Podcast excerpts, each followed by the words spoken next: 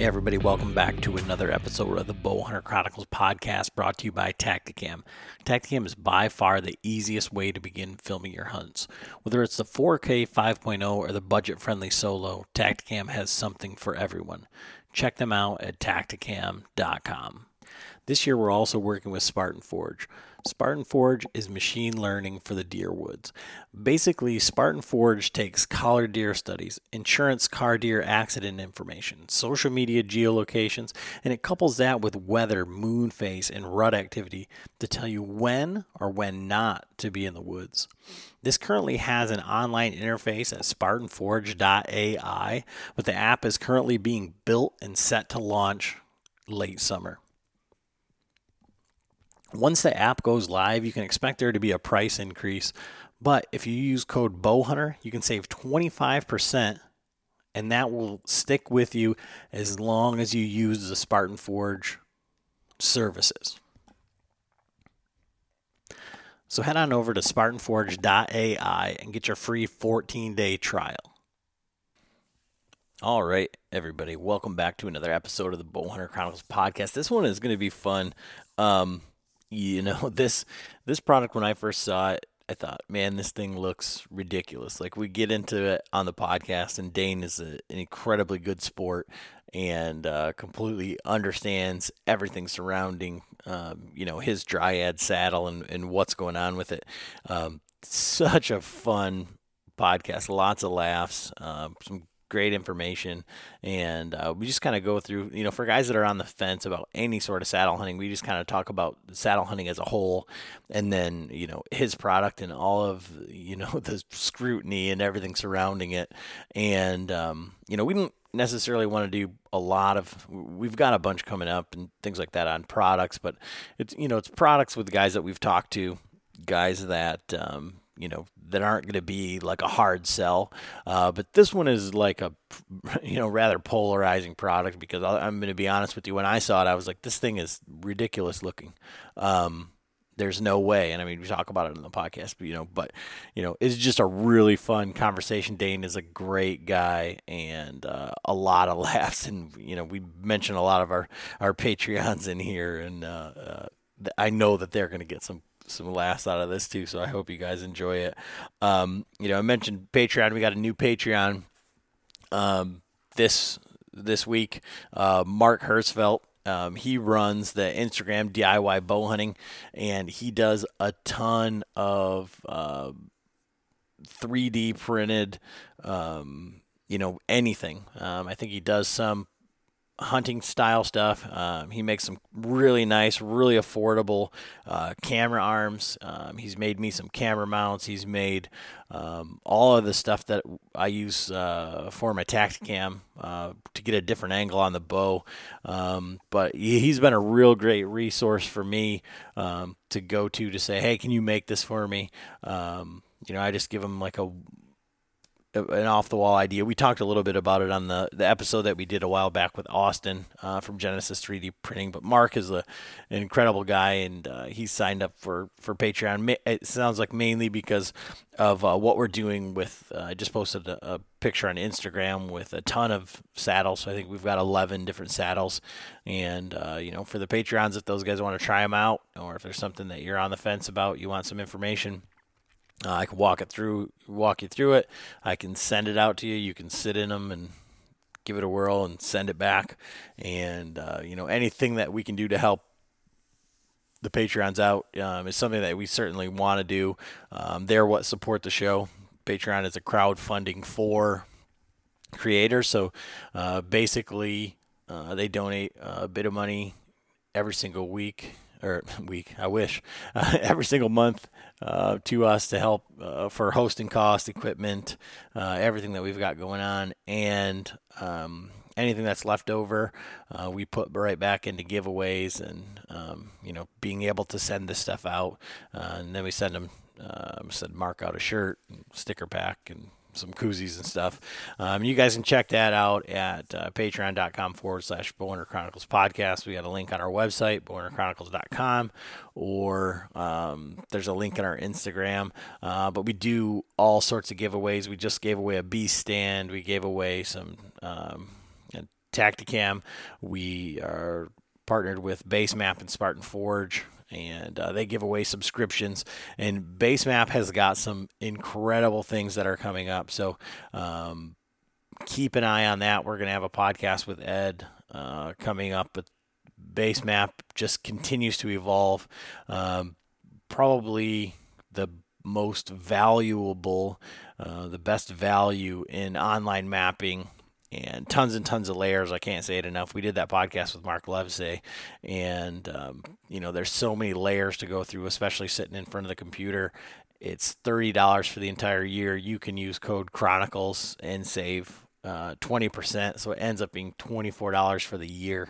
Uh, so two dollars a month for the entire country, and uh, it's just just a great value. But this quarter, uh, we're doing uh, giveaway. Um, we've had those tethered one sticks, uh, trying to figure out a way to give those away. So we're going to give away another saddle package this quarter coming up with the tethered one sticks that they sent us um, to do the podcast on and check out. Um, we're going to do uh, one of the new latitude method saddles or method XL, depending on you as a person.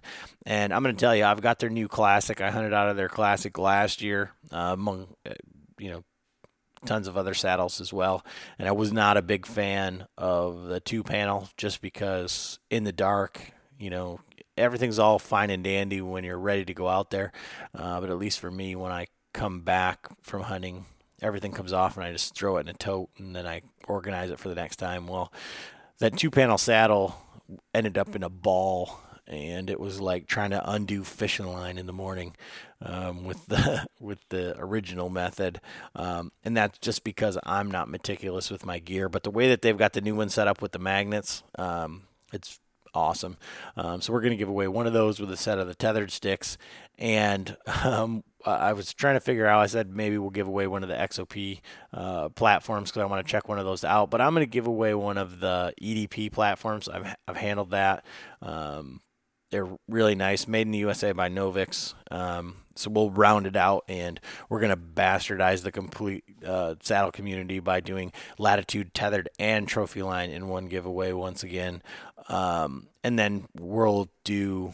Um, I'll have to look and see what we're giving away from Tactacam um, you know, we just gave away uh, one of the fisheye camera packages. I believe I don't want to speculate. I'll I'll look it up. Uh, but we'll be giving away something from Tactacam. We'll be giving away a Basemap package. Spartan Forge is getting ready to launch their app, and I'm very, very, very excited for that. Um, I've seen screenshots. I've talked to Bill on um, what's coming uh, what improvements over the website. Um, it sounds like um, the website was kind of just a placeholder, kind of proof of concept, and um, the app has a ton more information uh, as well as functionality. And if you're not familiar with Spartan Forge, um, they're building a neural network um, on deer movement based on your geographical location. So you heard it a little bit in the intro, and um, basically you can go on there and it's more than just a farmer's almanac or uh, somebody's thumb in the air saying this is what we've seen. Um, you know millions upon millions of data points and everything um, going into you know 30 years of weather data all crunched into this machine that thinks as close to um, uh, a human brain to analyze all that information and say this is where the deer are going to be on this day uh, under these conditions. Um, so you can check that out at SpartanForge.ai. We're giving away one of their uh, packages as well. And if you want to go uh, sign up right now before the app comes out, um, it's $15 a year. That price is going to be going up. You can sign up with code Bowhunter for 25% off, and uh, that will stick with you for as long as you are using the app or using their services. Uh, so that price will be grandfathered in. Um, and then we're going to give away some uh, Zinger fletchings, um, just great guys out of southern Michigan, um, compression fletchings uh, on your arrows. Shot them at Total Archery Challenge. Love those. Um, John even came around on those, so I feel like we're making strides. Uh, but I'm happy with them. Going to be shooting them this year, and uh, we'll give away a set of those as well. So all that you can check that out at uh, patreon.com forward slash Bowhunter Chronicles podcast, and uh, lots of other stuff. If you go to the Patreon um, website and go look up Bowhunter Chronicles podcast, the other uh, Marco Polo group, and the other things that we have. You can check that out there. Um, thanks again to Mark and all the Patreons that helped us out. But um, thank you for listening. I know you're going to enjoy this podcast because I laugh as I'm editing. I laugh when I'm putting it up here, um, just thinking about it. Dane's a great guy. And uh, if you're uh, on the fence or you're like thinking this thing is just a joke, um, give the podcast a listen and just give it a chance. Um, but thanks for listening, uh, and we appreciate any feedback. Leave us a review. Um, shoot us a message. Uh, tell us what we can do better, and uh, enjoy the episode. All right, everybody. Adam and John back with another episode of the Bowhunter Chronicles podcast, and tonight surprisingly enough, we're going to be talking a little bit more saddle hunting. John, do you feel like we're we've become like a saddle hunting podcast? Pretty much. Now, do you think that that's a bad thing? No, I don't think it's a bad thing. I mean, tree stands been around forever, so we can't we can't talk about them anymore. I mean, now saddles are out and they're the hot ticket item. We just got to get more people into them. So, and so tonight we're talking with Dane Waldman, and you may have seen Dane and what I thought was well, we'll get we'll get into that here in just a second. But uh, Dane has is the mind behind the the Dryad saddle, and so that um, is uh, what I would say. You know, I generally describe saddles. Obviously, there's one piece and two piece. There's a, a minimalist kind of style, and then there is like a hammock style, and I think this takes the hammock style to the the next next level. So um, I'd almost say cocoon style. but uh, so how you doing tonight, Dane? I'm good, man. I, well, the kids are still running around, but I'm trying to get them cooped up. So if you hear them jump in here into the garage and start yelling, don't uh, don't get too angry at me. but I'm doing pretty good. Yeah, that's a that's part of the game. We've had kids yeah. on here, dogs, everything you can can imagine. So yeah. So what's your story? let's let's hear the the backstory on like your hunting style, like growing up as a as a young man and, and kind of progressing to where you're at today as far as just just hunting in general. Yeah, so uh, my I grew up archery hunting with my dad. He gave me uh, he had me shooting since I was a very young, since I can remember, uh, shooting a little recurve uh, little bear recurve. And dad eventually progressed to become, he was no, he never, he never rifle hunted. Um, it was all bow all the time. And he eventually progressed to a compound and we progressed with him as kids. And, uh, you know, it was, that was it, man. We, we were just diehard bow hunters and I kind of remain that way to this day. Uh, I will rifle hunt, but I much more prefer, uh, bow and it's been, I don't know how long now. Uh, I kind of fell out of hunting and I traveled around a lot and I've recently got back into it. It's been, I guess it's been seven years now, maybe a little more than that, that I've started back into hunting. And, uh, that's right when I kind of re-entered hunting. Um, I, that's when I was introduced to saddles by my brother. My brother actually was one of the guys back when Aero Hunter was a new tribe uh, and they released the Aero Hunter. My one of my my brother, he uh, he was one of the pre-orders for the first saddle. He was in that like old. I don't know if you remember it, Adam. How far back you go with it? But there was a thread on Archery Talk that um, that kind of was like the seed almost for this kind of modern like market that got created. Um, and they, you know, petitioned New Tribe and um, he got on the pre-order list and then he showed me and I looked at it and I was like, oh, this is genius. Yeah. And I bought one immediately and, you know, been saddle hunting since. So what made you think it was genius like from the get go? Cause I'm not that far back as far as like looking at it on the, like the archery talk or any of that. I'm not a big forum guy. Uh, mm-hmm. but I remember like the back of outdoor life in the the ad section, the Anderson tree sling, and the guy with the silhouette like hanging up there, and I always just thought, and I, it, you know, I I looked into them, and it was just webbing and stuff, and I was like, that just looks like a pain in the ass. So what for you made it made it like genius? Well, I'm a I'm a real small guy, and so is my brother, and, and we're we we are like genetically we're just kind of fit, and big tr- big tree stands for me. Um, you know, hauling a hauling a climber on the back of a frame of a I'm four five foot four, 125 pounds. I'm a tiny guy. You know, so if you can imagine being a tiny guy carrying a, a stand that's you know 25 pounds and all the weights you know can it out back and is wanting to pull you back, it's not something that you think is great, you know, uh, running through the woods with something like that. So when you see something super compact, um, and also kind of is, I used to rock climb a lot with my brother as well back in, uh, when, when I was in college and it just kind of brought, you know, rock climbing that I was used to into hunting in a, in a nice little package. And also just when I saw that you could be you could set yourself up behind the tree and still be able to maneuver and take your shots. Um, and me being a small guy with the ring of steps, that's my preferred method is a ring of steps. I like, I just, I don't know. I just like the whole package. And when I saw it, I just, it just clicked to me immediately. I was like, oh yeah, that, that's it. Interesting. I mean, it's, it's funny because like for us, I feel like, we're just fortunate enough to have had the you know we don't have decades of saddle hunting experience mm-hmm. but we have experience with damn near every saddle out there right. um, from seeking out and trying them over the past i think four years now mm-hmm. um, this will be the fourth year saddle hunting and in in doing so like john was a detractor at the beginning um, you know, in and just by by looking at it, the, but it seems like the guys that are like were the early adopters are just like you in a sense is that they're like these little tiny guys. Like there's one of our friends, Tim Clark. You know, I always give him. well, even John Eberhart. I mean, he's not a big guy either. I mean, yeah, yeah, John Small. That's true.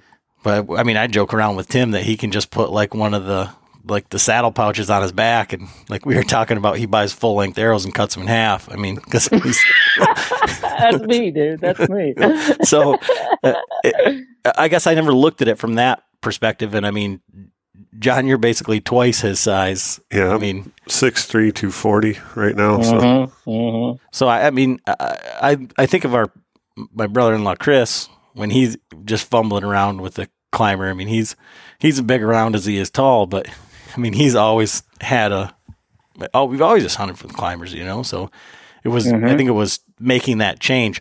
So, what kind of areas were you hunting?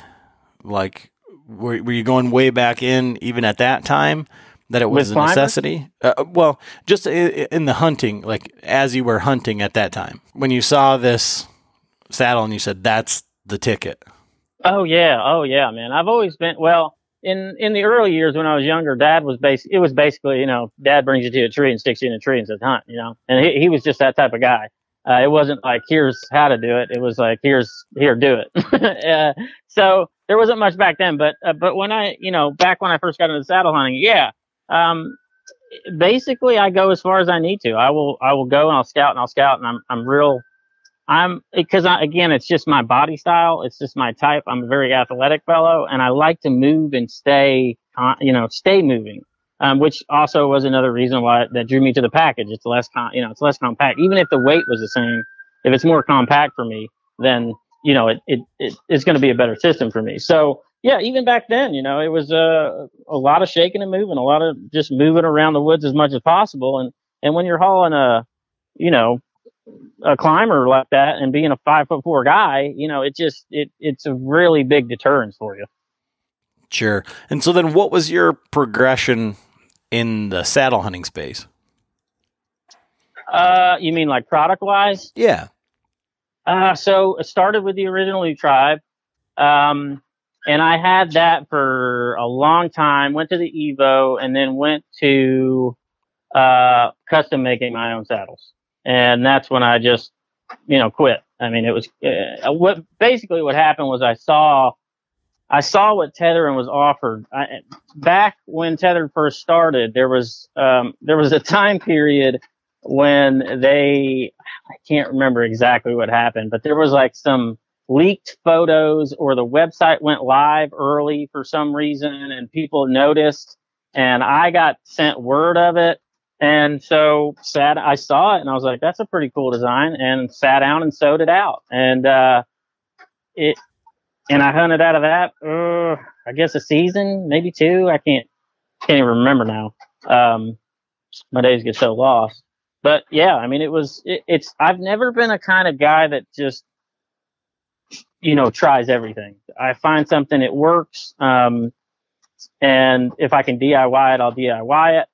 And if I can make it for myself, because, you know, generally what you'll find too, being a small guy, I'm so small that I end up being um, between a boy's size large and a men's size small. I'm like right in that gap right there. And it's a real pain in the butt because it's hard to find anything for my size. So when a saddle manufacturer makes a size small or a, it's a small medium, you know what I mean? So it doesn't really fit for me.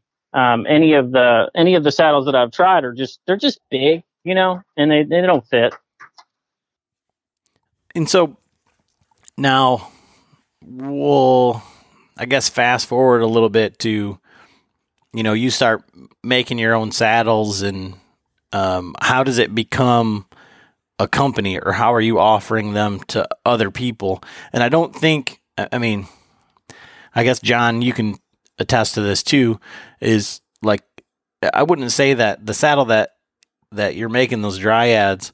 Um, mm-hmm are made for like small people. I, I, think anybody could sit in it and it will fit, you know, any size person up to like a gargantuan person. yeah. Yeah. Well, that's like the, that's part of the reason that I brought it to market because it, I don't know. I mean, it, it's, it solves that issue of sizability, you know, I mean, I mean, of course there are limitations, especially on the harness side, because there's a harness that kind of is everything is built around, right? Um, so there are limitations on that side, trying to make it a one size fits all. And I've struggled and tried, um, and I, I got pretty close. And then I don't know if you've kept up with any of our stuff, but we've had to offer linesman's loops on it, and that's brought its own kind of little limitation. So I am kind of like running up into these walls trying to listen to f- customer feedback um, on the harness side. But as far as the hammock, you're right. I mean, it's um, though there are guys like John, like six three, um, who are they're not able to get the hammock material fully into cocoon mode, like all the way up over their head. They can get it like maybe to the crown or a little past their crown. Six three, six four guys, but I've responded to that. I've added a little more fabric to the top, so that's no longer an issue. Um, but yeah, I mean, to your point, the, the, that was that was one of the reasons that I brought it to market because it anybody can sit in this thing. I mean, uh, yeah, just everybody. So you and I talked before, and and you had told me a little bit about you know your process in in making this thing. So for guys, and it was one of the things that I asked you like straight away is, you know, because it is such a hot market and it is, um, you know, I, I guess I just feel like there's a lot of guys that are just, you know, they can sew, they hunt, and they see all these saddles that are out of stock and they're just kind of making something to sell mm-hmm. to get in and get out and and and make money, right? Um, and ultimately, when you bring a product to market, you're trying to get you know there's a monetary, um, I, I guess, endpoint. You know, yeah, at some point, of course, of course. You know, so I'm, I mean, I'm not. Um, uh, I guess pointing fingers and say like you shouldn't be in it to make money, right? Um, yeah, because you you wouldn't do it. I, think right. You're yeah, not gonna. Would. You're not you gonna, wouldn't have saddles. yeah, you're not going to go into a, a losing venture. Um, yeah. But I guess how did your product like progress from something you were making for yourself all the way to, you know, having to have a pro staff and have other people help you figure it out and and bringing it to market. Well, man, it's been like I don't know. It's weird, Adam. It's it's been like this thing that just kind of took its own. Like it kind of came into its own existence um, my buddy Jason kind of had the idea, um, and then we just kind of iterated on it. And I was like, well, I don't want to have to wear this harness that I made myself, this saddle that I made myself, which was kind of a rip off of Tethered's, um, if not, you know, almost exact, uh, to be honest. And so I said, well, why do I have to wear this? Uh, why do I have to wear this saddle and then put the hammock on over it? Let's let's try to let's try to make something that works. Like maybe we can buy an off the shelf solution. And it was like, well, okay, the, we got to have a way to like attach the hammock to the, you know, to it. And then it just, I don't know, it just started like this idea became this idea became this idea. And it kind of just turned into this, um, you know, self-contained little unit that kind of integrates all together. And then we started seeing these pieces like the accessories, like the underquilt and all these little ideas like the reason I called it the Drey actually, and I'm I'm working on getting this to the market, um, and it's being a little bit of a pain point for me, a little bit of struggle, but um, is a I called it the Drey, and a drey is a squirrel's nest, right? And so my my vision for this product is a a mobile hunting blind in the tree, and that would in, include an accessory that clips in like the underquilts. I don't know if you're familiar if you've seen that on the website, mm-hmm. um, but it, it will clip in like the underquilt will, be, but it'll be a 3D leafy mesh uh, material that encases you, um, and you could cocoon into a squirrel's nest, if that makes sense. So we started seeing all these accessories and all these little things that we could do, and we we kind of like saw the potential for like this whole other avenue that like the other market is just like beating this dead horse of a saddle that you know, like you said, people see a vacuum in the market and go, oh, well, I can make a buck off of this. Right. Mm-hmm. So I saw the same thing, but I'm, you know, I, I, it's not something I wouldn't have come to market with a regular old saddle. That's just not what I wanted, would want to do. I, I'm kind of just one of those guys that likes to be different. I don't know. You know, you know who I'm talking about. Like I'm one of those guys and it's obvious I'm one of those guys. And, uh, you know, so when this thing kind of came into existence by itself, like I said, it was just a fun little iteration. And then, and then I went, you know what? This is a really cool product. This is a hot market. Um, there is potential to, uh, for money to be made, of course.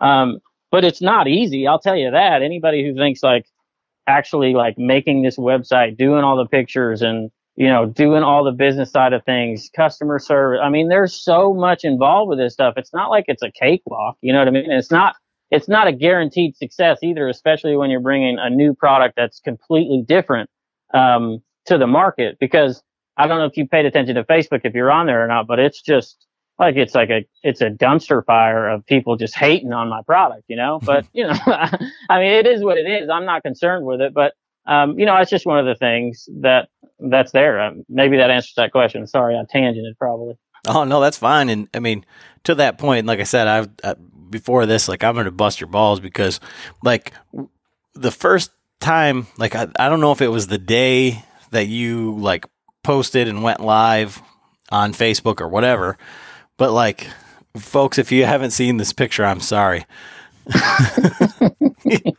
but uh, you know, Dane's in this this saddle and it, it's a hammock. It's it's huge, but he is wearing like almost a flesh colored shirt so it it looks like he's naked, at least from the waist up, and it looked to me like it was like a parody of like all these hunting products and stuff. And then it was like I can't I can't believe this. And then I'm thinking like people are minimalist, but that's crazy. Like like put on a shirt, dude. Like and you know it, it was like uh. it, there was so much into it. And then you know we've got our Patreons and our Marco Polo group. And then as soon as that went live, they're like, it's just like bam, bam, bam, bam, bam, notifications like, have you guys seen this thing? Like, this is ridiculous. Like, hell no, no way. And I went on there and I'm like, you know, I try all the saddles, but I'm like, this one I think I might have to pass on. It's, you know, there's something, you know, and then like literally that same day, like some of our other Patreons that were coming up to the Bowman's Club to check out some of the other stuff, they're like, "Hey, we're on the pro staff for these this dryad saddle. You want to check one out?" And I was like, I had to like be like, like holy shit, like I'll try one out. And from my perspective, and like who was I? Like Tori, um, you know, they uh, after talking with you after the fact, um, they had kind of bastardized your saddle because the yeah the belt was just clipped into the just clipped onto the the tether and I'm like, well, this is pretty comfortable. It's cool, but like it doesn't seem very safe because if right. this material would, I mean, that's what's supporting me at this point. So that it essentially, well, I guess, um, well, to go back on that. So after sitting in it, it was it was fairly comfortable, and I could see from my perspective the fact that it it basically rolls up. I don't know what it weighs, but I, I can just think of like one of my wife's like small little clutch deals that goes on a belt. Like, mm-hmm. and so uh, John and I have talked, and I've talked with Frank and Ernie about like for bringing a a, a saddle elk hunting, like um, to do to do something like that. Um, it seems like it would be nice to have. And Frank is, you know, talking about Frank, my, my father-in-law, Uncle Frank, for the show. You know, he's talking about, you know what, guys, I'm changing up my whole hunting setup this year. I'm going to build a chair that hooks onto the backside of a tree, and I'm just going to hide behind the backside of a tree so that, I, and I'm just going to hunt from the ground so I don't have to carry a climber. And I'm yeah. like, well, you realize that you could just do that with all, all, these saddles that we have, you know. Um, and then you wouldn't have your feet, you know, on the ground. and it was just funny to me, like that thought process. But like to me, that's where I was like, okay, wait a minute, the thing's pretty comfortable. Um, we could put Frank in; he'd just sleep all night. and, yeah. and it, yeah. But I'm like, ah, it didn't didn't really seem safe to me. Um, and they're trying to explain to me, and that was during the point where you're trying to figure out the lineman's loop. So we were talking about you know how it hooks up and everything. So can you go through like that portion of it, like the packability, uh, the belt, and the the safety measures? Yeah, sure. So that's funny because you, after we had talked and you had said that about like Tori and those guys, I was like, oh yeah, I totally forgot that. It was really cool because those guys were some of the first orders that came in and they are just like on the pulse. You know, they're keeping their finger on the pulse of what's going on in the market and they saw it and they were, they got real excited about it and they just got it in and just completely like ripped everything apart. They were like, let's do this, let's do that, let's do, and I was, it was really exciting because I was like, uh, that's really cool, guys. They were doing some awesome stuff and playing around with it, and they've given me some such solid feedback. So big shout out to those guys, Tori, Ryan, uh, Saddle Hunter. Check out that guy. Um, Spencer of Saddle Hunting YouTube channel, um, and Austin of, of Genesis 3D Printing. All great guys, um, and have been real fun to get to talk to. Uh, but as far as yeah, as far as the safety is concerned, so Tori had I think taken off maybe the Amsteel um, that was on the D ring Yes. Um, and so the the whole idea the whole idea is to have the harness as the central um, your primary line. Uh, that is, if it were to fail, or not it, the hammock. If the hammock were to fail, its bridge or its material were to fail, you'll always be backed up um, to that same carabiner um, or to another carabiner and a prusik or a, any type of friction hitch or mechanical ascender that you wanted to use um, there's kind of multiple ways you could configure this thing. Um, and that's one of the wonderful things I think about the product. But um, everything kind of is based on that D ring um, that's on the belt. It's a Cobra AustriAlpin belt uh, buckle that is highly load rated. The military uses it. There's military guys buying this product for me, and they're like, "Man, I love that buckle. We we use that in every mission I was ever on, and I put my life on the line for it." And it's really cool to get feedback and stuff like that because I was kind of worried that guys would be a little hesitant to trust their life to a buckle because nobody else on the market is solely relying on their primary backup to be the buckle. You know what I mean? Everybody is usually the bridge to the linesman's um, or to the bridge loops. Um, every other saddle on the market. So it's been pretty exciting to see that. That was one of my concerns that hasn't hasn't really come to fruition. So uh, the so it all revolves around that AmSteel off the D ring, um, and it clips into a carabiner, which clips into your tether, um, which clips in, you know, which is girth to the tree. So the the hammock rides on the belt of the belt of the the belt of that buckle, um, and inside its own little self-contained package, and it will slide around it. So um, even if you're a bigger guy or a smaller guy and you adjust the belt, you can still move that pouch around. You can, uh, and when you go to deploy it, you can shift it over to your hip and open it up and um, shift it back to the center of your back. And when it deploys, it's attached to the pouch. So it comes out um, and you clip it into the carabiner that your main line is connected into, your primary line, your tether. And um, yeah, it all kind of just integrates and sits there together. But like you said, it, it it's really packable and it's, I mean, it's, I forget it's on. It's a fanny pack. It's literally a fanny pack, you know, with a cool buckle, basically. it's, it's just what it is. Um, and you know, it, it's about without the linesman's loops that I offer now, it's about a pound and 12 to 14 ounces, depending on which one I pull off the shelf. Um, so it's super lightweight, and the pouch just kind of rides on your back or on your hip or wherever you want it to sit it. And uh, like I said, I just forget that the thing is even on when I'm walking through the woods.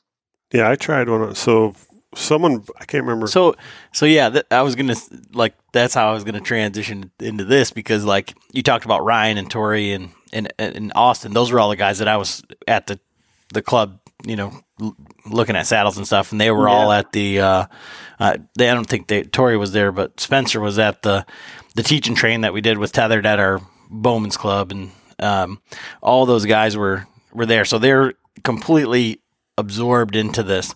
But so up at the Total Archery Challenge, John had never seen one of these saddles, and Ryan came up there, and it was, I mean, you want to talk about guys being like on the pulse or like like Ryan was like doing like an infomercial yeah. for this. And like people are walking by and they're like, Is this your company? Like, is this your product? And then John gets in it and, and you know, Ryan's showing it off and all this stuff. And, you know, we're at the Total Archery Challenge. So, and we're right like where we do our you know, where we have our condo is like right in the main walkway. So there must have been, you know, 50 people walk by, like looking at, like, what is going on over here? But yeah, so he's like, here, you need to try this out. So I put it on, and, and I, I mean, it weighed nothing. Like, I couldn't even tell it was there. I mean, right. and, which reminds, like, if you want, if Joe Rogan was to become a saddle hunter, he's a he fanny pack guy. He'd uh, wear oh, it. Yeah, he would totally wear it. but yeah, you get Joe Rogan, send him send him one, and you'll sell out in a minute. But oh, he'll be yeah, he'll be done. He'll be like, "This is my saddle for life." but no, so I got it, and yeah, I'm a skeptic. So I was like, "Yeah, I'm all right. I'll try it out." And so I got in it, and you know, he he showed me all the you know, put the belt on, and then you know, unzip or un, open up the pouch and, you know, put it around you. And, and like I said, I got, I fully cocooned, but it, it did just stop like at the crown of my head. But mm-hmm. I mean, um, I don't really, I, I, don't think I would need it to go over my head all the way. I mean, mm-hmm. unless I was You're sleeping right. up there or something, mosquitoes. Yeah. But, but it was, it was surprisingly comfortable. I mean, and I have a bad back. And so it would be, you know, a nice feature to be able to completely, you know, secure yourself if you're got sitting in a long sit. But, but yeah, it was, I was, I was surprised, you know. Yeah, I think, I think a lot of people were surprised. And it's funny because like a lot of people in the early stages and, and still even are guys with back, problems. I got back problems myself, John. And it's this, that's one of the spurs that was like led to the creation of the product was I just I can't get I've never been able to get fully comfortable in a in a traditional saddle. I don't I don't know. I mean I mean I, there's guys that do. There's guys that like love um like I've got somebody who bought one and they were like, "Yeah, I think it's a fantastically real comfortable saddle. I'll probably use it for all day sits, but I'm going to stick with my traditional saddle for, you know, some, you know, morning sits or evening sits or whatever he's going to do, which blows my mind. I'm like, well, if it's uh, comfortable enough to do all day sit, I don't know why I wouldn't wear it all the time, but um, you know, to each their own. Uh, but I think it would surprise a lot of people how comfortable this thing really is, and maybe not though, because it is a hammock, and you look at it and you go, oh, um, you know, instead of putting weight on a small surface area, you're distributing it across this big piece of fabric, and as long as you keep, you know, the uh, the the fabric, you know, in in that distributed like uh, what's the word I'm looking for? As long as you keep it distributed across a big a big thing of fabric, I think, just like a hammock, you know, you're not you can't really go wrong, and I don't think you're going to be uncomfortable in it. Um, there are some kinks to work out with in this and in every saddle because you're dealing with angles of a rope coming off a tree Um, but it and it takes a little massaging for some people, but but I think it shines in the sit position, and I'm a sitter myself. Um, and of course, I'm going to be biased to this thing, but I I can't see I can't see being more comfortable lacking or barring maybe a JX3. So one of the questions, and, and, Ryan had brought this up, and it wasn't something that I thought of, um, as far as like what's the problems with it? Because I think, I mean, if if John and I are going to be the litmus test for like first impressions of this thing from online or from word of mouth or whatever, like John was a late detractor to the traditional saddle. Mm-hmm. And so he's like, nah, I'm good. Not wearing a diaper. and then, and then, you know, you you see the photos online, and you're like, "What the hell is this thing?" Everybody and their brother is like, "Now we got this thing," you know, yeah, it's ridiculous. Yeah. And and what Ryan was saying is a lot of people had questions about the noise factor. I mean, I guess once you get past the fact that okay, it might be comfortable, okay, it's light, maybe I'll maybe I'll try it, like whatever. But you know what? That damn thing, that much material, that big, like that, it has to be noisy. Um, what are you seeing from it from that perspective? Well, feedback has told me nobody, not one person has got back a hold of me and said, "Hey, this thing's way too noisy." Um, everybody has has said that I, everybody who has had concerns with it being potentially noisy has contacted me and said, no, I, I don't think it's noisy. I have no issues with it. Um, it's the fabric that we ended up choosing is a, a pretty high quality. Um, well, I won't say pretty. It's, it's a really high quality uh, ripstop nylon and they, they do something to the plastic when they make this nylon. And I think they, when they make the threads for it, they make them just insanely small diameter and when you stack that really small diameter um, plastic, at, at, for some reason it makes it kind of soft. It's almost like it's really almost like you're not feeling plastic. I mean, it it it feels like uh, a good example would be like a Prana, like uh, we were just talking about this Prana Zion pants, or any kind of like high end nylon pant that you like hunting pant. Like uh, you know, First Lite does a nylon pant. Uh, everybody does a nylon pant. If you've got a nylon pant, go feel it, and that's what you're getting. If that makes sense. Yeah, like I say, from I guess what do you say to the detractors other than like try it? So if we're talking to to Dane the the salesman, right? so I'm not that brother. I'm not that. well, but I think I think the salesman, the the devil's advocate, um, all of those those things is, I mean, from from my perspective, looking at that saddle, like it essentially has a built-in back band. You've got like one of the issues with some of the other saddles um, that are on the market is if and and John pointed this out to me. Um, so wearing a saddle in, some of the saddles um, just have like kind of like hot spots or points where you know there's a whole bunch of stitching and things mm-hmm. like that, and or then heavy heavy belts or bands. Yeah, and, and so, so, you got to so, so, cinch it down so tight. For me, like having a bad back and everything, when I tighten a saddle down, especially a heavy one, I end up with my like my hip flexors start to hurt because I'm mm. putting so much pressure on that in that region. It just like I don't know if it cuts circulation off. It's just giving me like a cramp or what. But so I end up, you know, I just pack it in then, you know, and it, I mean that was one of the you know the main things was like well you can just put it on and wear it in. You don't know it's there. But if you if you have to tighten it up so much it's not falling down off your ass, then and yeah, you start, what's the point? Right, you get you know but you know, my tethered saddle, my Phantom, it's you know it's light enough and everything. But that is one that I don't walk in with that.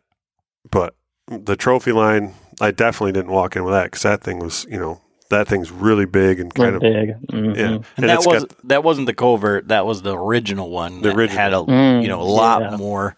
Um, I don't know issues than than the newer ones. But mm-hmm. like for me, I have my saddle set up so that you know doing self filming. I've got my saddle on with you know my camera arm base in one of the pouches. I've got you know my release, all my ropes, everything that I need on there. And I guess I didn't look at it as like what John was talking about his hip flexor pain. I was just like getting fatigued. Like, you know, my hips and my like upper legs were just getting fatigued. And I'm like, my God. Like, and John's Right. like, well, that's why. and I'm like, well, I guess that mm-hmm. makes sense. But Yeah, know. I've I've I've never been like I I I could probably count on my hand how many times I've walked into my tree with my like a traditional saddle on. I just don't. I just hate it. I've always hated it, and I never understood the market and how like it's portrayed as that. I'm like, who does who does that? I don't understand. It's not comfortable. I throw it in a backpack. I'm always gonna have a backpack. I'm gonna throw in a backpack, and I'll just do it at the tree stand. You know, at the tree. Like that's just been that's been my game. So, but there's a lot on the market that I think is like crazy. I'm like, I don't know, the the dump pouches and stuff like that. That's one thing that I've never understood. All that weight, dump pouches on the on the saddle, and then you're wearing that thing in. I don't know. I could never get behind it. Yeah, and uh, but I think, I mean, it would I it would all go back to like your background. Like, I mean, for the saddle that I wear, the I can see. I can see all the redundancies. Like if I already have the backpack on, I can just throw the whole thing in the backpack. That's what. John does. I don't ever. I never thought that way. I'm like, oh look, this is this is neat. But there is a bunch of guys in a, in a faction of guys that don't want to carry a backpack. So That's true. they Very true. they say and like there's one of our our guys uh, Patreons who's like a diehard saddle hunter that like despises a backpack and I I even told him about this like after I saw it and used it I'm like man if you just want to wear this in and you want a belt to carry your stuff this I mean is like the most non-traditional saddle Yeah, in the world. And the the footprint that it has on your belt if you're already wearing like a battle belt I mean it seems kind of like a no-brainer. Um but you, you also so uh I guess that being the case there's also a way for you to wear this or to use the hammock in conjunction with a normal saddle. Like I know you Yeah. that you didn't understand it necessarily, but it is offered Mhm. as an option, right? Yeah, yeah, you can. I mean, uh, it's. I've got a little kit. It's just a couple G hooks that you can throw on, you know, onto the MOLLE of a regular traditional saddle. As long as you've got MOLLE on your saddle on the top, like where your small your back would be, um, it, it'll work. Um, it, it'll work with the pouch that I've made because I was getting questions from guys, and I knew I would. Um, uh, you know, can I attach this? Is there any way that I can use this uh, with my with my saddle? I thought, well, maybe there's a market there for it. So, um, I, I threw that up on the website and I've sold a couple of them, but uh, most people have been buying just the full kit. They're really interested in the full integrated system, without, which I thought was uh, pretty cool.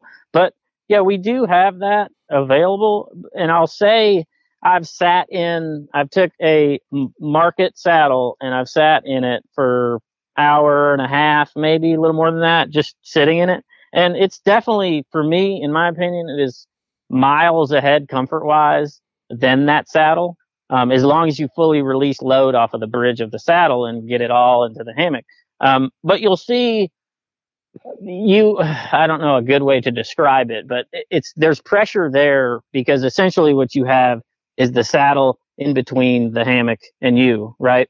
And so that, that hammock material, that ripstop nylon is going to be pushing into the hammock or into the, into the saddle and it's going to be pushing into you. So you're going to feel some slight discomfort it's not enough to cause you to shift your weight, if that makes sense. But it's just like this thing that's there. I don't know if that is. It's really hard to describe, but uh, it's still miles ahead. I think comfort wise. Again, my opinion of uh, of a traditional saddle. Well, yeah, I mean, it'd be like, you know, sitting on your wallet in your regular saddle or sitting, you know, just sitting on anything else. You know, Anything. it's going to be yeah, exactly. You're going gonna be the, driving those seams and everything into your. the bulk. And Yeah, yeah, exactly. All that bulk getting into it. I don't mean to change the subject, but so like, have you? Obviously, you've done testing and stuff Um, have you had any like cold weather sits? I mean, do you have any issues with like bulky clothes or you know? No, I, I don't see any reason. Um, we did sit through last season. We ran these last season, and the uh, the underquilt is very effective. The which I'm hoping I'm, I'm got production lined up right now, and that's coming down the pipe. I promise, guys.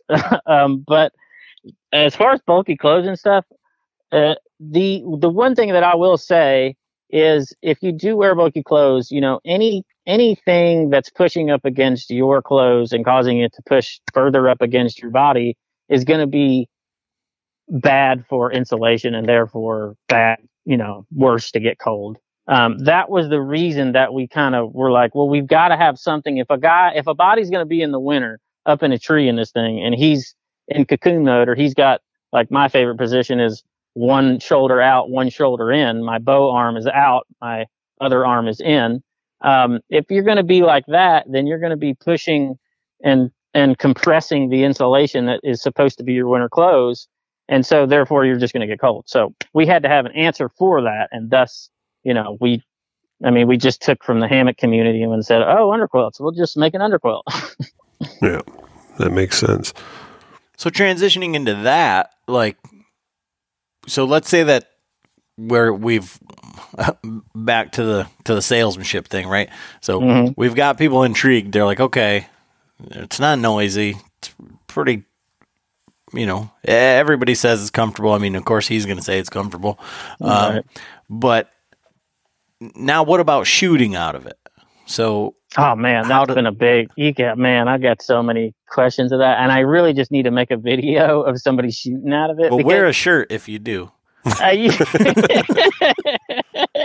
can we go back to that for a minute? Because that absolutely cracks me up. That because okay, so on Facebook, um, I remember like some buddies of mine like posting it up on the Saddle Hunter forums, and um, there were every time it got posted, and it, maybe it wasn't even a buddy. Like every time it got posted, there were people putting like the emoji icon that was like laughing, and I couldn't understand it. And then there were people putting in um, like you know gifts or whatever that were like people laughing and i just was like i don't understand what these guys are laughing at and then adam you called me and told me that and it was like this light shining on me i was like oh my god you gotta be kidding me but the, the funny backstory of that is um, so my buddy shot that film and he's been doing film since he's like nine the guy's a legend but uh, my wife was my um, what do you say? Uh, wardrobe hairstylist. Slash, yes, she was my wardrobe. So I said, baby, I'm gonna go make a video. You know, pick me out what I need to wear. And this has some more funny things along with it. But she goes, okay, here's this and this. And so I was like, okay, that's what I'm wearing. I put it on. We go shoot the video. It took, you know, however long.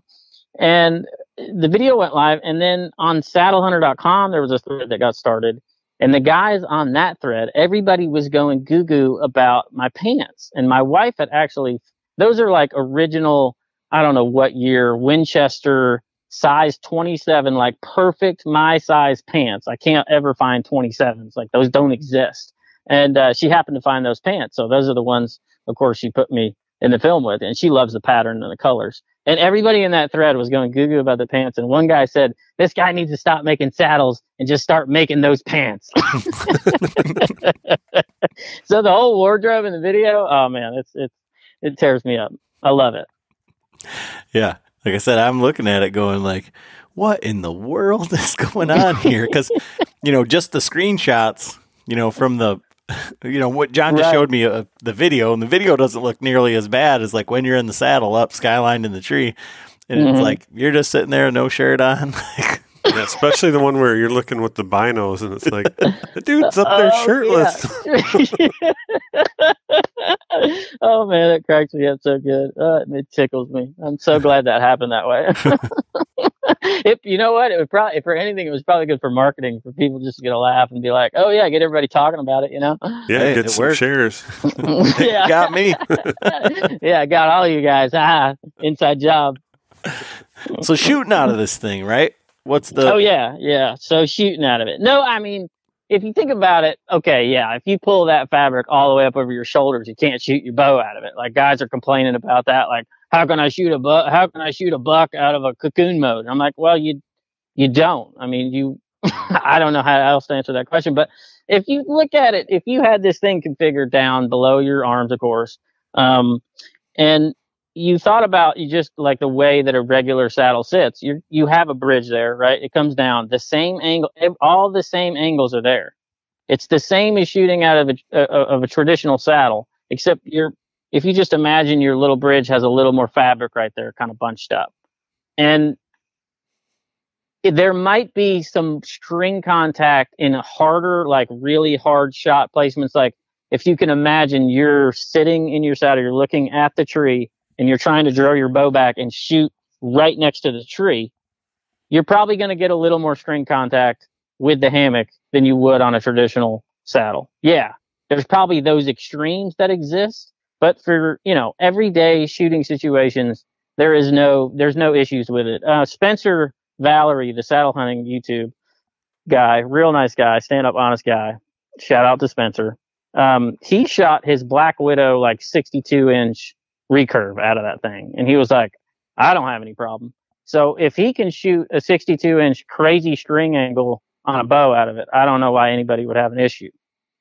And then you got Austin shooting a 28 inch gearhead. Gearhead, right? So right. I mean, you're you, you kind of got all the bases bases yeah, covered the there. bases are covered. So I'm like I say, I'm just trying to go through like what questions Yeah, is the, the list. listener going to have? Yeah, right? the list. Like- mm-hmm. like what about uh like color or you know do you just have one option or or you know can you get yes. KUIU i want like it's got to match my pants right well, got you. the The reality, the reality of the situation is, um, you know, if you're talking about like custom dye jobs on ripstop nylon, that's not going to happen until you know this really takes off and it gets proven, and we get this big capital ball where we have enough money to invest in something like that.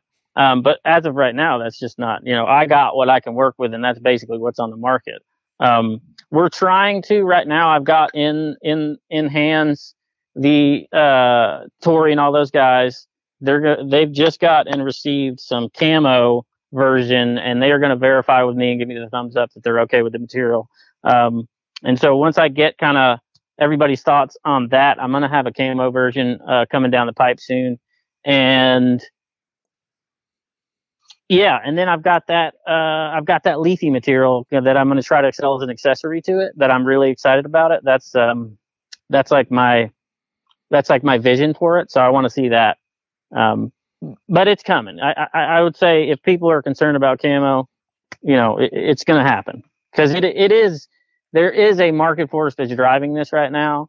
I think it is being verified that people do think it's comfortable. People do feel it's safe. Uh, people are liking the product. They, you know, they think it's a, it's well done. Um, there's some issues that are, you know, being ironed out. We just released the, the linesman's loops model, which a lot of guys were saying that they didn't like the way that I was running the the linesman's loops through the through the Singer center point on the D ring buckle, which I understand, you know. So I had to kind of take that feedback and and and respond to it. Sure and the only reason i ask about camo is not necessarily like a vanity thing but like for any other traditional saddle i mean it's only covering your butt right so if you Right, have this right. thing in this big cocoon mode or you have it pulled up even underneath your shoulders and you've got say Mhm. two foot of three foot of material just up there in the tree um, are you having like so maybe this would be hard to to notice or verify or whatever you know when i think about like um, i got a eagle's nest double nest hammock right hmm um, and I can't remember with yours. Um, there's a little bit of what I would say like shine to it. Are you are you having any? Have you noticed that? I mean, like I said, it'd be almost hard to. You'd have to have somebody Almost sit like out there and look at you from. UV reflection or anything like that. Yeah, Hmm. I don't. Uh, no. I mean, nobody said anything about that.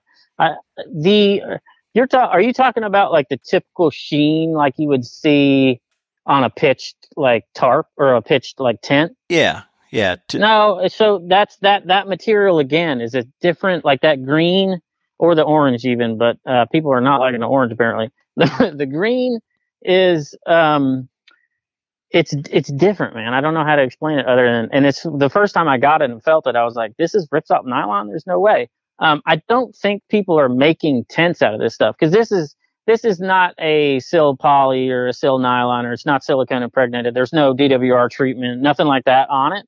Um, so you typically with a tent or a tarp or anything like that, they'll typically coat those things. I don't know if that's where the sheen comes from, but also like the the feel like it almost feels like a well-worn shirt. And that'd be a good way to maybe explain it. It feels very soft. So if that helps you, like, it doesn't, it just doesn't sheen like that. I don't see a sheen on it. I've never had anybody say that it has a sheen on it. I can't see there being one. Right. So it's more of a, it looked, when I noticed it up there, it looked kind of like a matte. It didn't, yeah, I, I didn't notice green. Yeah. yeah. Yeah, I could I couldn't remember. I just think of like when I think of hammock material and everything. Like I said, I, I'm I'm really just saying, all right, for someone that wants is is trying to like figure out all the the reasons that you can't use this thing. right. Yeah. Um, yeah. You know, yeah. I, I'm I'm trying to to figure that out. Um, well, you're hitting every one of them, but that's a new one that I hadn't thought of. So that's that's pretty neat. Yeah. Yeah. Definitely is not like it's not it's not a tarp. It's not a tent material. It's it's definitely different. Okay. And then, so you're getting orders for these things, you're getting feedback. Um, you and I had talked about it before. Maybe it's changed since then, but like, what is the demographic? I mean, who's buying these things, and what's the feedback that you're you're getting from them? Yeah, I think that's really interesting too. Um, it's you know, there's a mixture, but it seems predominantly older guys who are uncomfortable, um, like myself, uh, uh, and it, it, it's typically like in the early stages, it was like a lot of guys with back issues were, were ordering and, and they were quick to contact me, especially because it was really new. And now uh, it's, it's kind of transitioning into, I'm not getting a lot of talk initially. I'm still getting a little bit from people who like Facebook message me or just call and talk. But primarily the, and I don't know if it's a difference of like younger guys just don't generally do that or it's like younger guys are they see it and they it's not cool you know what i mean? And so the older guys are more inclined to be like i don't care if it's not cool if it's comfortable and it keeps me in the tree you know to get to those twilight hours that i need to or you know get that all day sit that i that i don't get to do anymore because you know i don't want to carry my climber into this one spot and a traditional saddle just hurts too much and i literally can't do i physically can't do it. There's those guys that are really like probably driving this market right now for me, I think, um, or driving this company, I want to say. So, yeah, I, I think it's them. I honestly think it's them. And now, are you having guys? Again, I, I'm I'm going through my list here of, you know, who are these guys that are out there? Um, mm-hmm. Are you having one stickers, um, SRT guys? Are there people rappelling using yeah, this? definitely, man. Yeah, definitely. I've, uh, they've actually been like the SRT and the one stick guys have been probably the most. Um, uh, what would you say? I got like the most feedback from them because it it it's there's a lot of well I don't know if a lot but there's pain points that that okay so like you you should probably if you're climbing with the SR doing SRT you would want to deploy the hammock material because if you're just hooked into your main line and coming off a D ring and you're using the harness, the leg straps are like only one inch. So they're going to dig into you pretty good. And then the weight distribution isn't great either. So there's some kinks there that maybe potentially in the future we can work out and kind of have an SRT model or something. Um, but there are guys that are SRT and that are doing it with the hammock deployed and they don't have a problem. Uh, one fellow was telling me that he so he was using a mad rock to, to, to or one stick up, and then he would repel with the mad rock, uh, which is quite a thing now. I guess that's mm-hmm. getting pretty popular. Are you doing that, John? No. Hell no. I, I figured you were a stick guy. Yeah. well, no, yeah. So, I use the wild edge steps. Then now I've got the Timber Ninja sticks, which I really like. But yeah. Oh man, I was just talking about the Timber Ninjas. I really want to get a set of those. There's no way in hell I'm doing one stick nope. yeah, I don't blame you. I don't blame you. I'm a small guy and I haven't tried it. I actually got sent somebody sent me a one stick and they're like, you got to try it out. And I'm like, okay, well, I got to understand the problems that are people are having. And I Um, I haven't got to it yet. I've been too busy, but um, like I was saying, that one guy he was having the issue uh, with the Mad Rock. He was saying because the hammock material is so big, it makes your bridge extra long, right? If that makes sense. So for him to, even if he tightens up the the adjustable bridge on the hammock all the way down, and he's he's clipped into his Mad Rock, in order for him to actuate the Mad Rock, he has to extend his arm out a little more than he's he, he likes to, and so he said that's a little bit of a pain point for him, um, and he didn't like that too much. So one stick guys, if you're rappelling with a Mad Rock, that might be the case for you. Maybe he's got short arms. I don't know his body type, but but um, yeah, yeah, there's SRT guys doing it. There's one stick guys doing it, and you know, there's there's issues to be ironed out for sure in that in that arena. I think.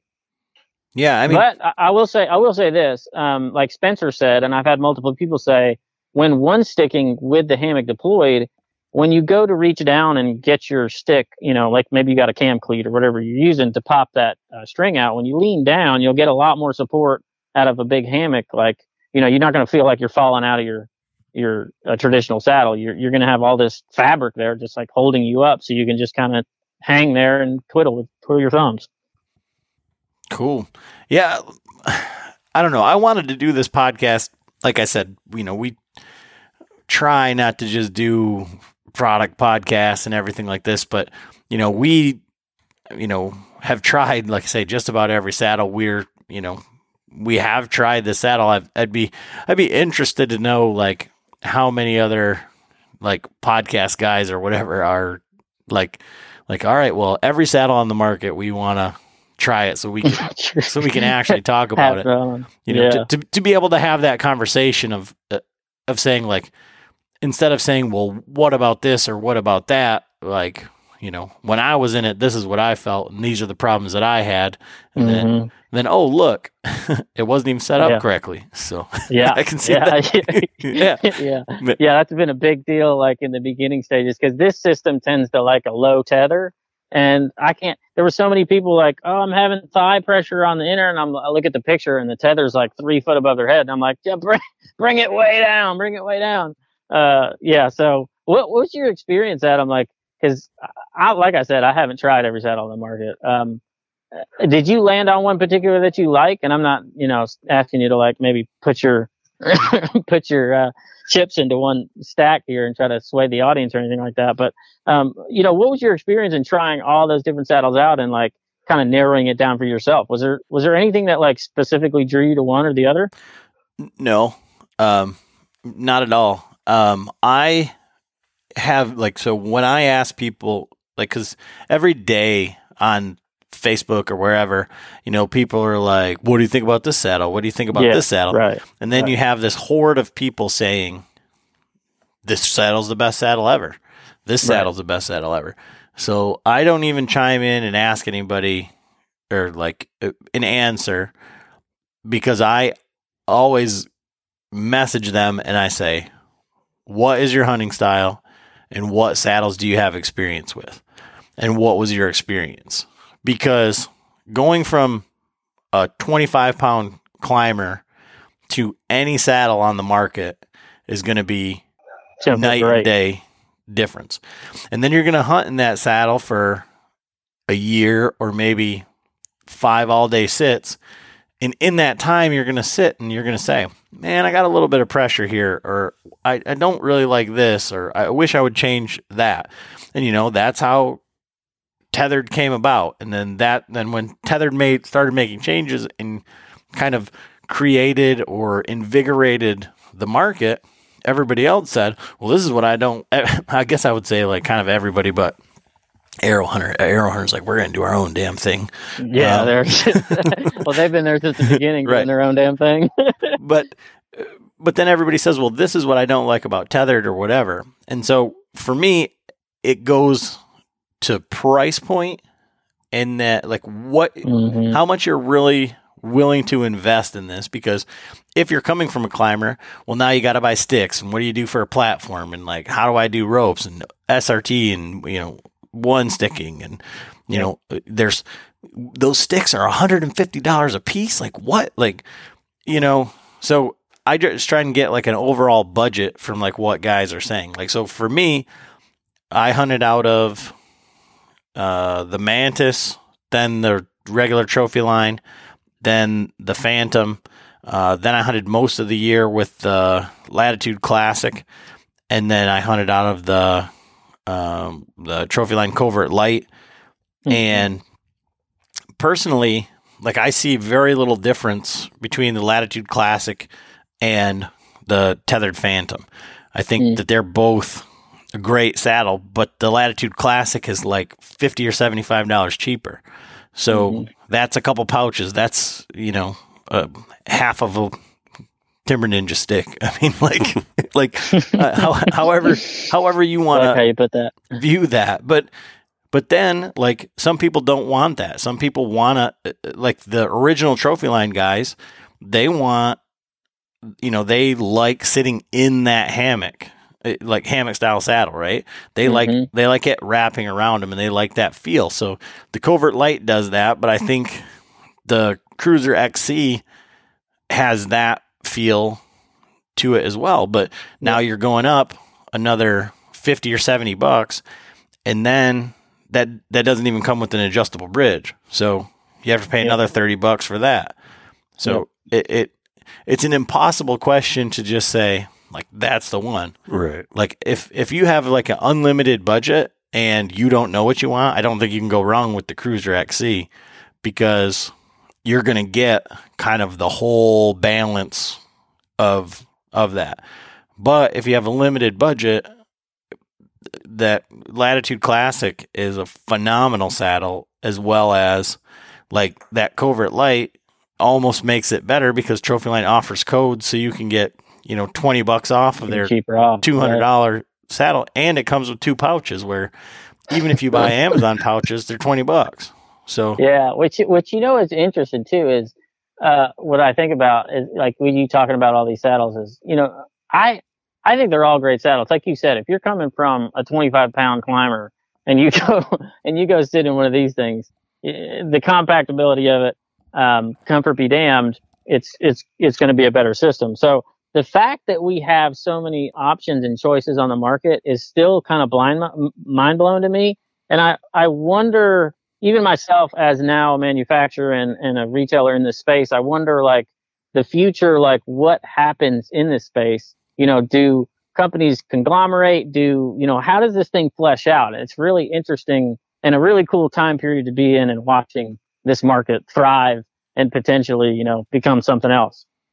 Well, I guess I'll kind of like twist that question on you because you said yeah. that's a it's an interesting thing, but like I've had this question posed to me, and uh, almost like as a as a statement, but so do you think because because of what you had said earlier about young guys just wanting to be cool, like mm-hmm. do you think that the this hardcore like mobile hunting attitude is something that is so hard that it's going to fade out. Like everybody's seeing the saddle as the the tool that's going to get it done rather than their time or effort or skills. that was going back to that. What was that? A couple of uh, podcasts you had ago. That was a woodsmanship episode. I think yeah, yeah, had. yeah, yeah, yeah. It was really good. I, I enjoyed that talk. Yeah, I, I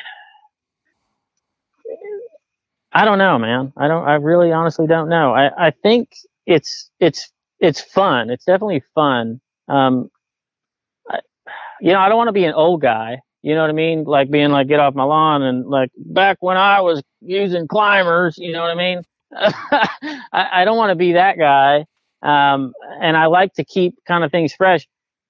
It's hard to say like to somebody who has no, say it's a new guy coming into the sport, right? And and they're looking at this thing. It's like it's it's kind of hard for me to be like, well, just go buy a climber, or you know, so you need that experience to go buy a climber, or you need the experience of uh, whatever to make you a better hunter.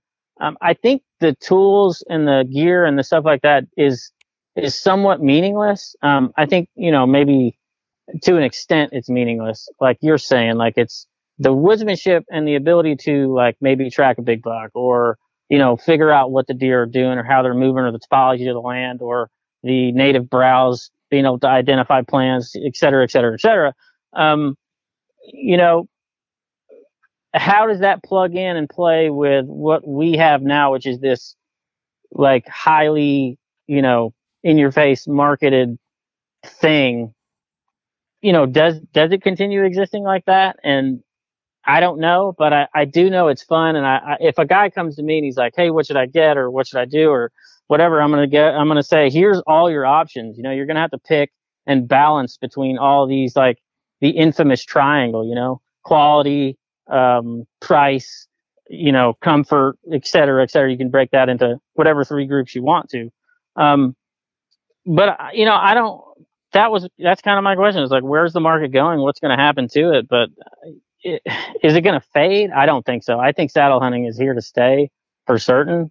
Um, I think it's too usable as a product, and I think you're seeing you're seeing that like it's something that I think I've never seen in my life before is the creation of this market and something that is so quickly, you know, how fast did Tether become this giant? You know what I mean? Like this gener, this revenue generating giant. Like how fast did they become that? I've, n- I don't think I've ever seen a company do that. Like, and I, I don't, maybe I've seen it, but I've never really been like so involved with it. You know what I mean? From a consumer level, it's like watching it, especially in a retail environment. So I think it's here to stay. I don't think it's going anywhere. Um, you know, whether like one sticking is a fad or not is yet to be seen. Uh, you know, I think that potentially could go away. I think SRT as a being maybe a viable option. I'm not saying like SRT guys are bad or wrong. Um, but if it might just boil down to like, oh, you know, that's been tried before or whatever. One sticking's been tried or it kind of just has fatted and then it falls out of existence that everybody's running timber ninjas or something. I, you know, I don't, I don't know, but I do think saddles are here to stay. No doubt about it in my mind. Well, I think about it from the, like the standpoint of what you said about tethered kind of made me think of things in like a little bit different light is like now it's it's almost I, I don't want to say like mainstream or Mm-hmm. but it's more okay to be not okay with the products that are available. So you you think back to like Mm. like Andre D'Acquisto, right? And Lone Wolf hmm back in the day, or you know, what were the options? TSS and Baker climbers and stuff. And so going to, you know, a cast aluminum stand and changing to a mobile hunting stand that he wanted. And then in the tree stand market, you know, I- forever it was, I mean, back like I remember my dad hunting from a Baker and, you know, Frank and John and all those guys with, you know, build your own TSS in the garage and make them, you know, they had them that were welded out of metal that they were going to make better and, and, and all these things. And then it went to the Loggy Bayous and, you know, that was the, the thing. And, and then, you know, Summit kind of improved upon that. But up past that, other than like Lone Wolf and the cast ones, we were just relegated to the fact that that was it. You know, Right. Summit just made a better one, but nobody th- changed that game. Like we just were okay. This is what we're stuck with. And now with all the saddles and all of the, you know, Tether just said we're not okay with the saddle options that are out there. We're going to do this. And I think by them being such a success, it's okay to say, well, I, this is what I don't like about the Phantom, and I'm going to make a better one. Or, Mhm. you know, and, and it's kind of opened the doors for, you know, for your saddle uh, amongst any of the other ones. But for you to say, I'm making this for myself, but, you know, there's other guys that have liked it and we, you know, that were testing it and whatever. And so this is an option for guys like me that, you know, and I think that that's more of uh, what it's done for like the future of, of saddle hunting is uh, or maybe even hunting in general is to just say that it's okay to be like well i want something better Right. like Not we're, we're gonna figure it out right Yeah. Yeah.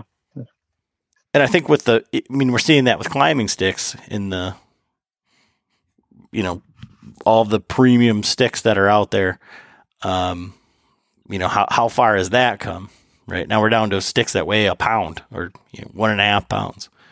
Yeah, you know the other the other thing that gets me too is is um, I've said this online to guys on Facebook before too because they I was getting a lot of flack on there, and it's back when I was first started saddle hunting. Um, it was not mainstream at all, and I you know we say mainstream. Um, it, I don't know if it is or not. You know, I, I think it is. I'm not sure. I mean, it's on. You know, Hunting Public is wearing saddles. Tether's got them. Tether's got everybody on YouTube wrapped up, and YouTube is like the future, right? So even though maybe it's not on TV, quote unquote, uh, it's still on TV. It's on YouTube. It's on these major channels that are getting major views. Um, so it, technically it is mainstream. But back when I first started hunting, and probably you too, um, you know, saddles were different, and I kind of didn't necessarily have to hide it. I mean, I did if I didn't want to get ridiculed. But you know, public land hunter here who you know, if if anybody sees me walking out with a saddle or they see me up in a tree with a saddle back then, they're going to be like, what in the world? Who is this dude? What is he doing? He's going to kill himself. This guy's dumb. They're going to, you know, it's ridicule. It's this, it's that. Um, and so I'm super thankful for Tethered that I don't have to experience that anymore. but now I put myself in a position where I do because everybody online's like, who would hunt from us now? Now we have to get ridiculed for hunting from hammocks or whatever, you know. and so I'm getting, so now I'm like, I did it to myself. So like I've changed it too much, you know, if that makes sense. Where people are like, oh, different, it's something different, you know. But let's ridicule it. But yeah, I'm I'm I'm real happy that uh, I don't have to get ridiculed for saddle hunting anymore. Well, it sounds like you're getting some really good feedback, and like I said, it, I mean, I, I, it's probably more powerful uh, that John says that he was surprised, like that it was, you know, because for me, like I said, it's just like, ooh, pretty, look at that, like, mm-hmm. yeah, yeah. Well, thanks, John. I really yeah. appreciate that, man. That means that means a lot. Yeah, that was uh, like I said, it was comfortable. I uh, I'd have to admit that. Um, so I'm gonna switch up. What, what the question I always ask our uh, guest: What bow are you shooting? What's your setup? All right, so you guys are going to be like, "Who? This guy's living in the Stone Age." I've I've got an old BTX. Um, I've been shooting a uh, BTX 28. It's a Bowtech BTX 28 uh, binary cam system, and I just I love Bowtech stuff, and I have been tweaking their cams, their binary cams for a couple seasons now, and I got real good and invested a lot of time in being able to modify it and tune it and um, play with it a lot. So I kind of just haven't upgraded and I'm due one. I'm due an upgrade, definitely. My wife tried to get me one to buy one last season. And I said, no, no, I'm going to hold out. Um, I was looking at the new Mathews, but, um, yeah, I'm still shooting this old, I'm shoot, still shooting this old Bowtech, man. Uh, but I love them. I got I say, I say I love them. Now, what, the BTX, what, about what year was that one? Oh God, I don't know. That was 20, 18, 19, something like that. I want to say. Okay, that you didn't have, you haven't had any troubles with the limbs in that one at all. No, actually, I had a an RPM 360 that yeah. blew a limb on me. Um, but I think that I think actually the BTX 28 had some issues, but I never, I haven't had, I haven't experienced that myself. Okay, yeah. So I actually switched over to the Bowtech, the new Revolt X. Well, it came out last year, but since I'm you know six three and got you know, monkey arms, I have to go with a little bit. I like a longer axle to axle and longer draw length, but mm-hmm, yeah. we did shoot the. I shot the the new Solution SS, the super smooth, and it's only 30 inches axle to axle. It does go out to 31 inch draw length, but that thing was that thing shot lights out. It was it lived up yeah. to its name, super smooth. So if you like Bowtech, that'd be a good one to shoot. I do, yeah. I do. I love Bowtech. I, I, used to be a real big Mathews guy, and Dad brought us up on Mathews. Um, and I've been eyeing their like VTX and stuff like that, but the Bowtech, I don't know. I just think, you know, they they did have issues. They've had issues, but um, their I think their uh, their technology is like they're just they're just on point. I think technology wise, I just love their cams and everything they come up with. I've, I've been a fan of. Oh yeah, and the like I said, that Revolt X and the solution, the uh, the new deadlock adjustable yeah cam man. system. Oh, that stuff looks slick. It it literally takes you an Allen wrench, right? Yeah, Allen wrench. Uh, I was before we went up to the Total Archery Challenge. We were at the club shooting. Or actually, yeah, it was right before it, and uh, I was tuning my bow, and another one of our buddies was there, and he was tuning his, which I have a, I still have my old Hoyt Double XL, which is a great shooting bow, but you got to put it in the press, put some twist in the yoke, and this and that, Mm-hmm. and Mm-hmm. he's going back and forth to the bow press and while we are paper tuning i just stood right there took the allen wrench out two you know two turns and bam bullet hole you know like, i didn't even have Yeah. to walk all the way back to the press Oh yeah, man, that must be so cool. Because me and my brother have been tuning these Bowtechs for the past like three seasons or something. You know, like legitimately getting out and you know spending a lot of time on them. And my we both when we saw that uh, that technology come out, we both like immediately emailed each other. We're like, "Are you seeing this? we don't we don't have to have a press anymore." Well, I mean, other than strings. right but yeah so what arrows in sight are you shooting rest Uh, so I've got a limb driver that I'm going to try out this year. It's the uh, the Vapor Trail, and uh, I'm I don't know if I'm too excited about it. I love my my QAD dropaways. They've been so just money for me all the time, and they never fail. Mhm. Um, but my arrows. Oh, let me pull one out of the box. I don't even remember what they're called. They're I know I do. They're kinetic chaoses. That's what I've been running. Um, nothing fancy, nothing special. Uh, an arrow that I bought. I, I, I found them. I loved them, and I bought a ton of them. So I've just got them sitting uncut on the shelf, and I can cut as many as I want. Um, you know, cut an arrow in half. They should, they should, they really should make like uh, you know a cheaper arrow for the small guys like us because you know we don't need much. but I'll tell you about my broadhead if you're interested in that. I've been running a, uh, I've been running actually. I was a big fan of the VPA uh, two blades, and I've been running those for years now. Um, before Ranch Fairy and before all that, my brother actually, uh, he would, of course, he introduced me to saddle hunting. He introduced me to Dr. Ashby, Mm. um, and back then, and he was like, he he's run man, he runs like he he'll run a 300 VPA two blade on the front of his, um, like he's shooting a Cape Buffalo in Tennessee. You know what I mean? and uh, I'm like, that's a little much for me, especially because I'm a my brother's got way bigger wingspan than me, and I'm my arrow my my draw is probably like 26 and a half, like it's and that's probably pushing it. Um, so my arrows are small. Um, and so my my trajectory suffers a lot when I start really ratcheting up the weight. So um, what I decided to do was drop that weight down a little bit, and I was running a 200 grain VPA on the front, and I had great success with it. Um, but I I did I was getting like some erratic flight, you know, getting out towards 30 yards, um, which I generally don't take those shots on deer anyway. They don't display themselves um, here in Tennessee where I hunt. Uh, you know, it's usually inside of 20.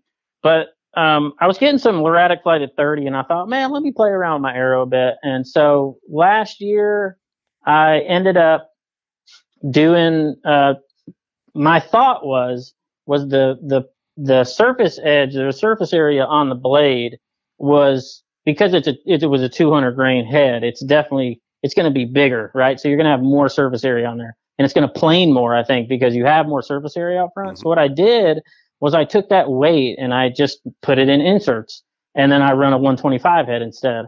And there's a company I don't know if you've ever seen them. Um, they were selling them on eBay. It's called Alien Archery. Have you ever heard of them? Mm. i've seen something from them but i didn't look into it but I've, that Yes. So they've got a um, two piece, um, and they've just they've come out with a couple different models this year. And you used to be able to buy them on eBay for like you could get seven or eight of them. I think you would throw in a pack for like fifty five bucks. And these are little like inch and a quarter wide, um, probably an inch tall single bevels. And they are the meanest little darts. There's a guy, I wish I knew his name on YouTube, who did a broadhead archery uh, test, and he got like insanely detailed. I mean, putting that thing on a hooter shooter and shooting it in just you know very good conditions, like inside. He rented a big warehouse. He did all these crazy tests, and these little uh, alien archery heads ended up like really high on the list. And for the price, they're just like super unbeatable. But I checked again this year, and you can't get them on eBay. You got to get them uh, on his website, but you can still get them for like I think a six pack now is like 68 bucks or something. But I mean, for the price and what they are, I shot a couple deer. Um, I've shot a couple deer so far with them. I shot a doe last season and blew through both of her shoulders and left silver dollar size holes just all the way through, through and through, and just dropped her in her tracks. So I love a I love a single a single bevel uh, little dart is basically what I'm running. Cool. That sounds like a great option for the for the price. I mean, like now single bevel broadheads are you know thirty bucks a piece. You know. Yeah, I and I'll I man I'll lose them. You know what I mean? I'm like, man, I'm not trying to shoot thirty dollars into the woods. You know, every time you add up the arrow cost, you know, and all the time and effort, energy you put into it, and it hurts to lose an arrow. But goodness gracious, yeah. Oh yeah, that was me at Total Archery Challenge. I was shooting. I mean, the inserts were three bucks. I'm sending. Come on. yeah, you forget all the, the rest of it. Oh yeah, yeah you know the pain. uh, what about you guys? What are you guys running for heads? Well, I'm still shooting just the old. I had slick tricks, uh, the old Muzzy Trocars, um, and then I still have a couple of the expandable, like the old hypodermics that I'll throw at a deer. Mm-hmm. But I'm shooting, you know, I'm shooting the Easton Axis either a 300 or a 260 with 50 grains of brass up front, and my arrows are still, you know, they're like 540 grains usually. So, I'm, you know, I that's don't plenty of mass. Yeah, that's a ton of mass, you know, and so I haven't really played around with the the ranch. Fair We've talked to the Ranch Fairy, hung out with them and stuff, but I haven't drank the Ranch Fairy, you know, or I haven't got Kool-Aid. the fairy dust yet. So yeah, I shot the Steel Force two blades with the the bleeders 125s last year, and I'm I'm embarrassed. I am embarrassed to admit this, but I was just thinking about it when you're talking about broadheads. I I was poking around on the Day Six website, and I was like trying to see if a code still worked that I had and I accidentally bought a six pack of the 125 grain broadheads without the freaking code. So I brought I bought two hundred dollars worth of freaking broadheads on accident. And I'm like, oh my god! And so they still haven't showed up yet. Oh. So, oh man, I'm like, what oh. the hell? Oh, so, I'm, so I'm even th- second guessing it because I'm like, did I really do that? Because I just wanted to like check the price, and it's like, thank you for your order. It's like, uh, okay. they got some Swift stuff going on on their website, don't they? Oh my gosh! So you need to get that technology. You need to get a hold. Yeah, yeah. Brian. Well, ha- say. they call that a sales funnel. No, it's not a sales funnel. That's a, that's a force, sales force. oh, so yeah, I'm. I, I just I couldn't believe that it happened, but it was like I don't know how to cancel it, so I'm like, all right, well, I guess I'll shooting some of those this year. shooting this, yeah. yeah. Well, last year was a tough year though with trying to just get stuff too. I, oh, there yeah. was a couple that I was looking at and it was like sold out, sold out, sold out. You know. Well, and, yeah, and I was going to shoot cutthroats last year, and they were like they were like sixty bucks, and then like when they came back available, they were like by the time you got done with shipping and everything, it was like over a hundred dollars for three broadheads, and I was like, ah, no, no, I just blew that out of the water. But don't get the cutthroats anyway. Get the. Uh, did you see VPA just released a new model? Ah, what's it called? It's a it's a it's a it's a single bevel. Hmm. Is it? Yeah, VPA single. Oh, I'm looking it up right now. Pa- there's a Patriot Edition, 200 grain. Yeah, non-vented CTS single bevel. It looks really slick. I thought about buying one actually. Well, like so that's another one of the things like for like our podcast and like our listeners and stuff is like going back to that woodsmanship versus gear versus whatever. Um, right. it, it ends up being like a, a value based, you know, like, uh, you know, John and I joke, but like people kill deer with rocks, you know, like, so you're going to spend, you know, fifty dollars on a single broadhead. That you know that and that's one of the things that Ranch Fairy does really well with the the Magnus stuff and their warranty and and everything. And it sounds like those Alienware, uh, or you know, Alien Archery broadheads for the money. I mean, man, that's like everything that everybody's looking for, and like nobody knows anything about them. So I think that's that's awesome. I'm not affiliated in any way with those guys. I just I I happened to come up on them from that one guy. I wish I knew his name because I so I could give him a shout out. Um, if you just do like broadhead test on archery, eventually, if you sleuth through enough, you'd probably find him.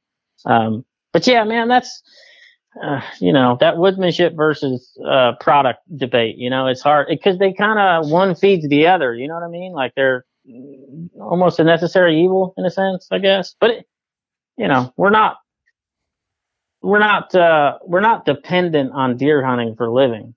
You know what I mean? Like we live in a society that allows us the ability to do still do this, and it allows us to like open the doors to have more fun in our hobby, right? So the guy that's like heavily invested in buck hunting and you know hunting that singular buck that he's got on camera that he knows about in a particular spot and you know that guy doesn't necessarily reflect the whole market you know I, the whole market probably is more or the, the vast majority of the market is more probably in line with i just want to have a good time go hunting kill some deer enjoy my process enjoy the experience have fun at deer camp whatever you know what i mean hmm so uh, it's it's yeah it's a it's a hard line to draw i guess Well, I think it goes back to the saddle thing, or or like, you know, the progression of a hunter, or however you want to do it. But it's like,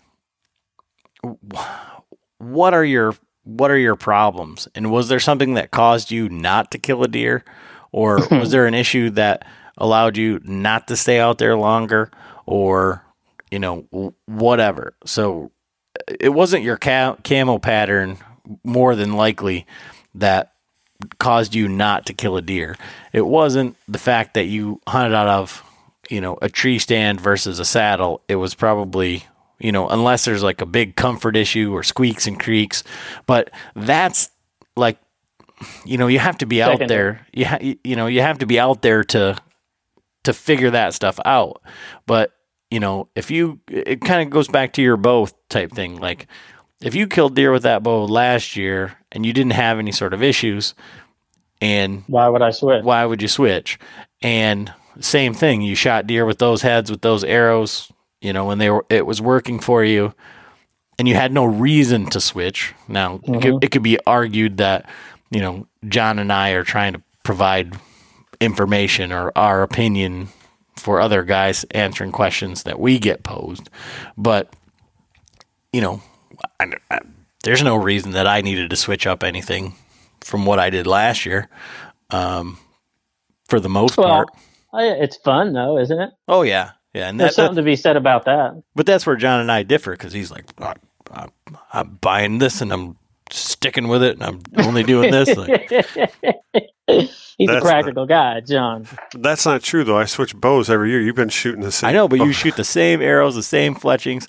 You know, you're like, all right, well, I'm going to put three more fletchings on these. I'm going to shoot six fletch. I'm going to see if I can get eight fletches on this one. But you know, that's where he has fun. Yeah. Yeah. well, I mean, I think everybody's got that. Like, I think it's just part of an individual to want to push themselves in some uh, every direction, you know, and kind of play with like how far can I push my arrow to get to the point where I'm blasting through a deer, no problem pass through. He doesn't even know it hits it. You know what I mean? Versus an expandable that blows up on him and he spooks out of the nation. It, like, how far do you want to go with that? Or how far do you want to go with your saddle? Like, how far do you want to go to get the most comfort you can? How many saddles do you want to go? You know what I mean? Like, it's almost like it's almost like you could take a product or any of these products that are on the market and you can go you know it, as long as there's a big enough market and enough you know material to work with you can you can try to it's almost like killing that buck right it's like how comfortable can i get how big a deer can i kill? How badass of an arrow can i build? You know what i mean? I don't know. It's all kind of tied up in there i think. Well, I think also like some of it, the gear side, right? It's a lot easier to order a new it's saddle way easier or- right? It's or- way easier. or build a bigger arrow than it is to kill a bigger deer. Or 100% true. And, and so it maybe that there's probably some answers the question right there. Like, Right. Why? Why? It's because it's easier. right. I mean that Yeah. internal validation is like, well, I didn't shoot anything, but look at my setup. Yeah. Look, I look I've good got- doing it. I've got I've got my setup so dialed in. If that deer did walk by me, he's dead. He's dead. right. Well, if I didn't have to work so much to pay for all of the stuff that I yeah, bought, then I, exactly. would, I would have been out there. But you know, Yeah. yeah, yeah. That's that's funny. That is funny. It's a catch twenty two there, isn't it? so where can people follow along with like what you're doing or get information, or how do they reach out to you if they've got questions about this crazy hammock saddle thing? Uh, our our all the all the likely culprits. Instagram Dryad Saddles. It's at Dryad Saddles. Uh, the website is just dryadsaddles.com. YouTube, I think, is just called Dryad, or if you search for our Dryad Saddles on there, it'll pop up. Um, and you know, go to the contact page on the website. Give me a call. I'm always willing to sit down for a couple hours and talk to somebody. um, I, you know, I, I, I'm bad about that. My wife is always harping on me. She's like, you need to get off the phone and do some work. I'm like, yeah, I know, baby. I got somebody to talk to. so I'm bad about talking somebody's ears off, as you can tell. Uh, but yeah, yeah. I mean, like I said, anybody who wants to contact and talk to me, if you're skeptical, if you're, you know, whatever, if you just want to shoot the shit and talk about whatever, I, I'm, I'm here for you, you know. And I'm, I'm not trying to push anybody's, uh, any, any product down anybody's throat. You know, I just, I, I thought I had a good product. I thought it was comfortable, and you know, I thought, hey, maybe I'll, maybe everybody else will like it. Awesome, man. Well, we really appreciate you coming on here. I think that's kind of all we got for the evening. So, Okay, well, thanks for having me, guys, and John. Uh, thanks for uh, uh, sitting in my product and giving me a, uh, your your nod, the John nod, I guess I'll call it. No problem.